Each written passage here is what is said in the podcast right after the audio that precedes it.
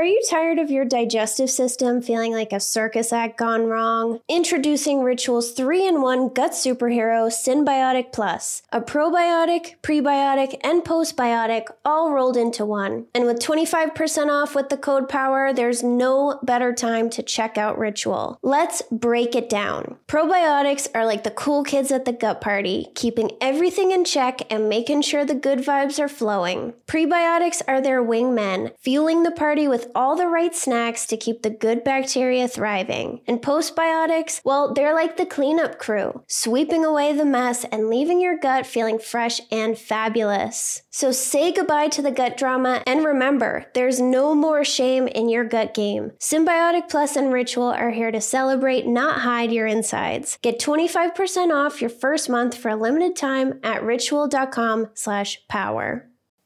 Tossing and turning all night like a salad? It's time to put those sleepless nights to bed for good.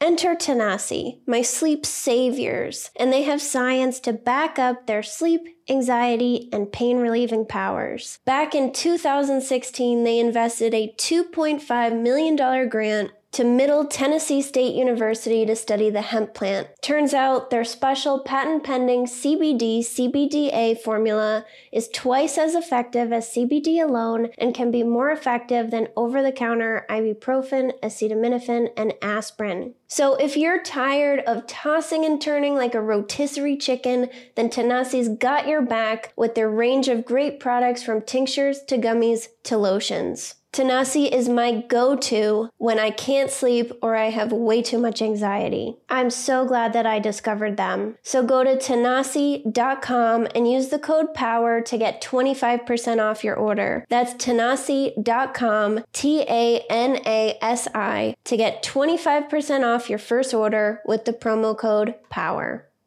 Sober Powered is sponsored by BetterHelp. I was a stress drinker, and I thought if only I didn't have so much stress, I wouldn't have to drink this much. But do you know why I had all this stress? Because I didn't have the skills to take stressors off my plate, so they built up and wore me down. Some stressors are big and others are small, but carrying around 25 minor annoyances is going to have an impact on you. Plus, did you know that alcohol messes with our stress response system and decreases our ability to handle stress? It makes small things seem like a much bigger deal. Learning how to manage stress and take things off my plate has changed my life. I'm calm, I'm less reactive, and I believe that I can handle whatever comes my way. I feel proud of the way that I handle things now. You can get there too. Get it off your chest with BetterHelp. Visit betterhelp.com slash sober to get 10% off your first month. That's BetterHelp, H-E-L-P dot com slash sober. It's easy to fall into the trap that your drinking will get better over time, that you're just going through a phase or you're just leaning on alcohol. And if only things in your life would improve, then you wouldn't have to drink so much. And that's what I thought too. So in this episode, I'm explaining the progression from when I was sober curious to when I developed a full out problem and why your drinking gets worse over time and not better. So let's dig in.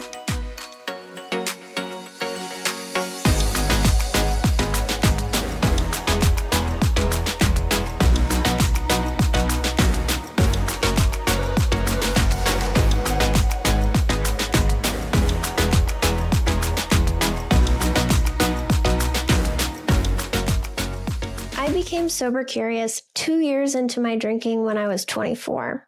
I had noticed that my tolerance doubled within a short period of time, and I was getting drunk and blacking out multiple times a week, even on work nights. I blamed my stressful teaching job on why I had to drink so much, but deep down, I was already starting to worry if I was an alcoholic.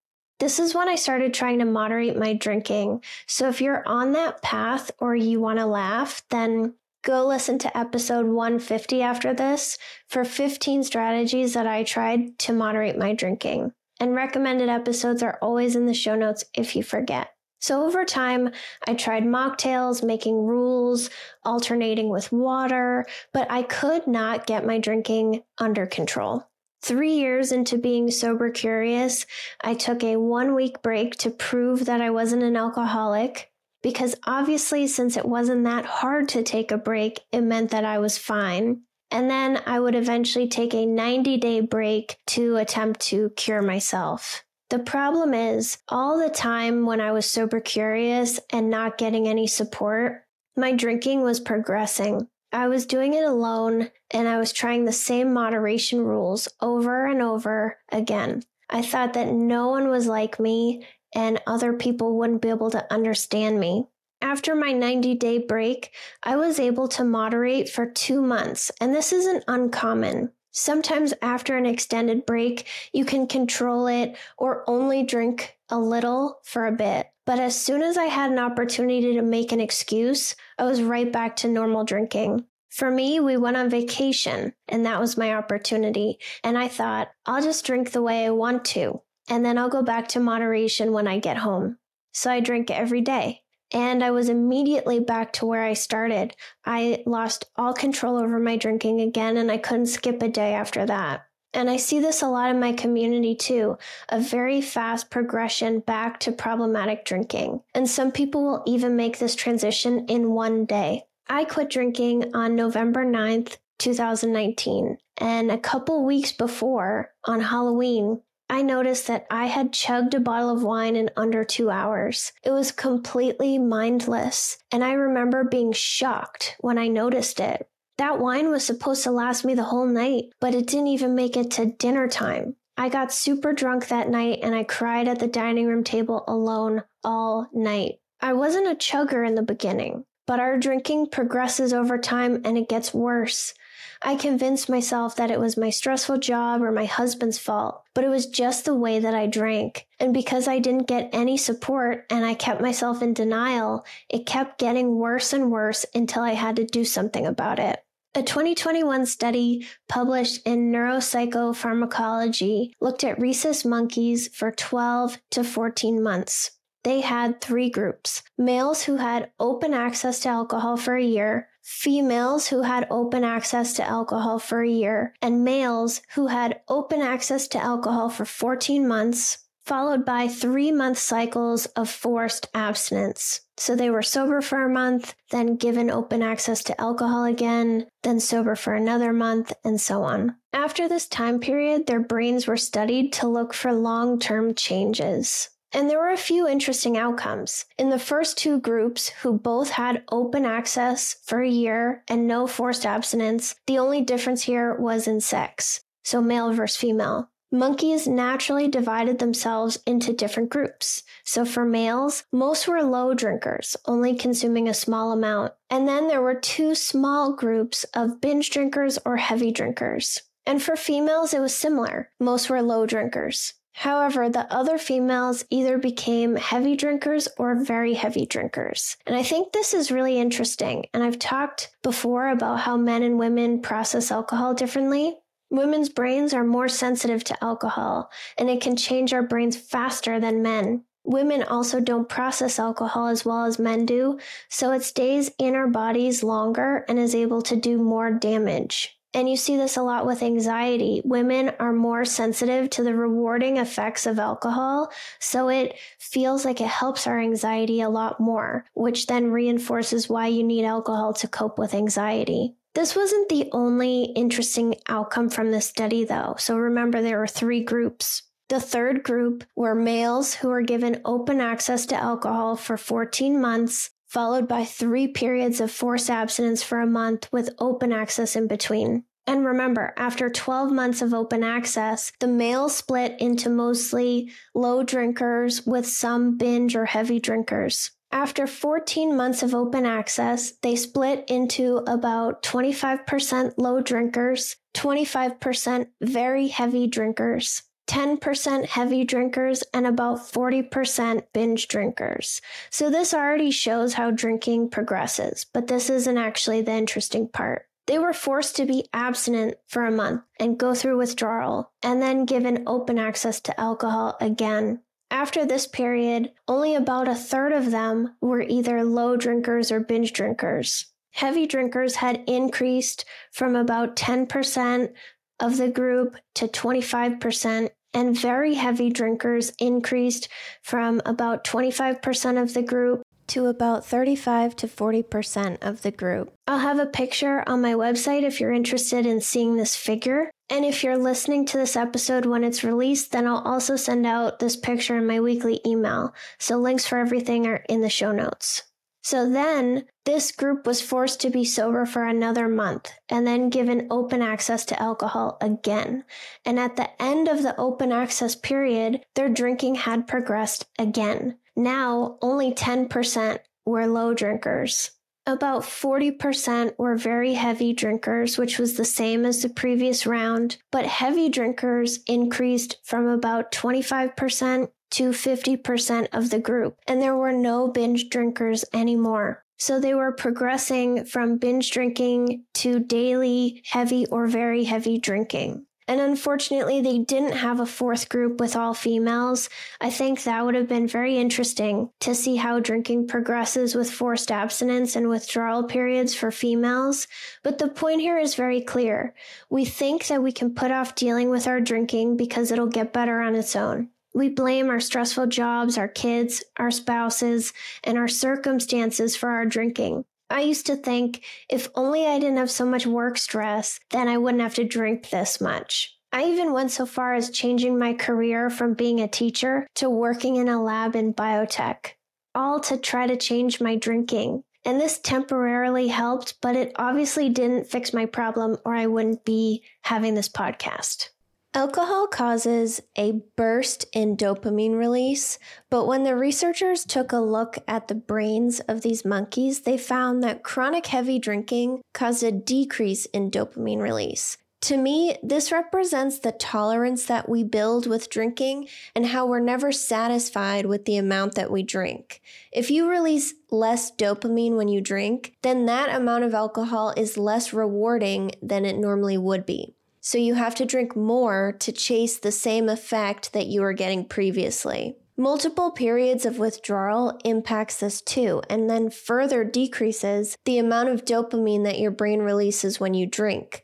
I'm going to discuss more about multiple cycles of withdrawal next week and how going back and forth many times makes it harder to quit drinking and harder to recover when you quit drinking. So make sure that you're following this podcast so you don't miss that episode. Remember, the female only group had some differences in their drinking and they also had differences in their brains. Because they were drinking so much alcohol, their brains seemed to become less sensitive to dopamine, similar to building up a tolerance. The researchers concluded that this could decrease the synaptic plasticity of the brain, meaning the ability for the brain to form new connections. This has a major impact on our ability to quit and stay sober because the different areas of our brain need to communicate with each other to send messages, process information, and make good decisions. If your brain can't form new connections, then you're less able to adapt and change. And the ability to adapt, to learn from your experiences, and to change is required for staying sober. There are even worse implications of this, too. This dopamine adaptation can make us more sensitive to cues to drink because cues release dopamine. The example that I always go to is when you're at the bar and you order a drink. You start to feel relaxed or happy, or you're instantly having more fun, even though you didn't get any alcohol yet. And this is because the anticipation of getting a reward causes dopamine to be released too. And over time, the adaptation strengthens the associations that we have with alcohol, like that it's required to celebrate, unwind, go on vacation, socialize, and more. These all cause cravings when you try to quit. This adaptation can cause more severe cravings too. And the more intensely that you're craving alcohol, the harder it is to redirect and not drink it. It takes time for alcohol induced changes in the brain to happen, but it seems like the more we go back and forth, the more we accelerate the process. What I want you to understand from this episode and from my story is that changing your life circumstances may help your drinking a little bit, but it's not going to fix it. We drink the way that we drink, and that's not going to change. Addiction is progressive. And the longer that you go without getting support, the more you're going to progress through the stages until your consequences become so severe that you're forced to face them. I want you to understand that you can't go backwards. Maybe your drinking can get a little bit better for a bit, but it's just dormant, it hasn't been fixed. Once you cross the line into problematic drinking, you can't go back. So, if you've been putting off addressing your drinking, now is the time. Don't wait until things get so bad that your life blows up with consequences before you do something about it. Dabble in some sober support. You don't have to do this alone. And I will talk to you next week.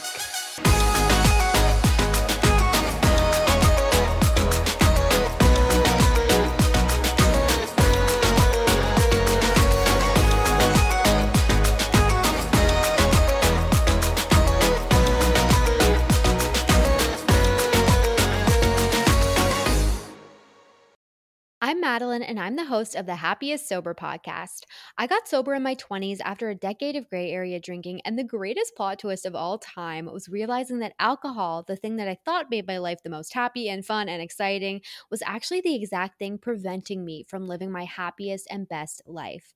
My mom is 40 years sober, and she joins me on my podcast very often. I like to call her my part time co host, and I also bring you solo episodes where I share my top tips, tricks, and mindset shifts in sobriety, and lots of how how for navigating all the things sober, from weddings to parties to holidays to bachelorette parties to trips. I'm also joined by so many guests who come on and share their sober stories, and they're all so, so inspiring. I'm here to show you that life doesn't end when you quit drinking. In fact, it's very much the opposite. And no matter what your relationship was with alcohol, life can be the absolute happiest when you're sober. New episodes come out every Tuesday. You can listen to Happiest Sober podcast wherever you get your podcasts.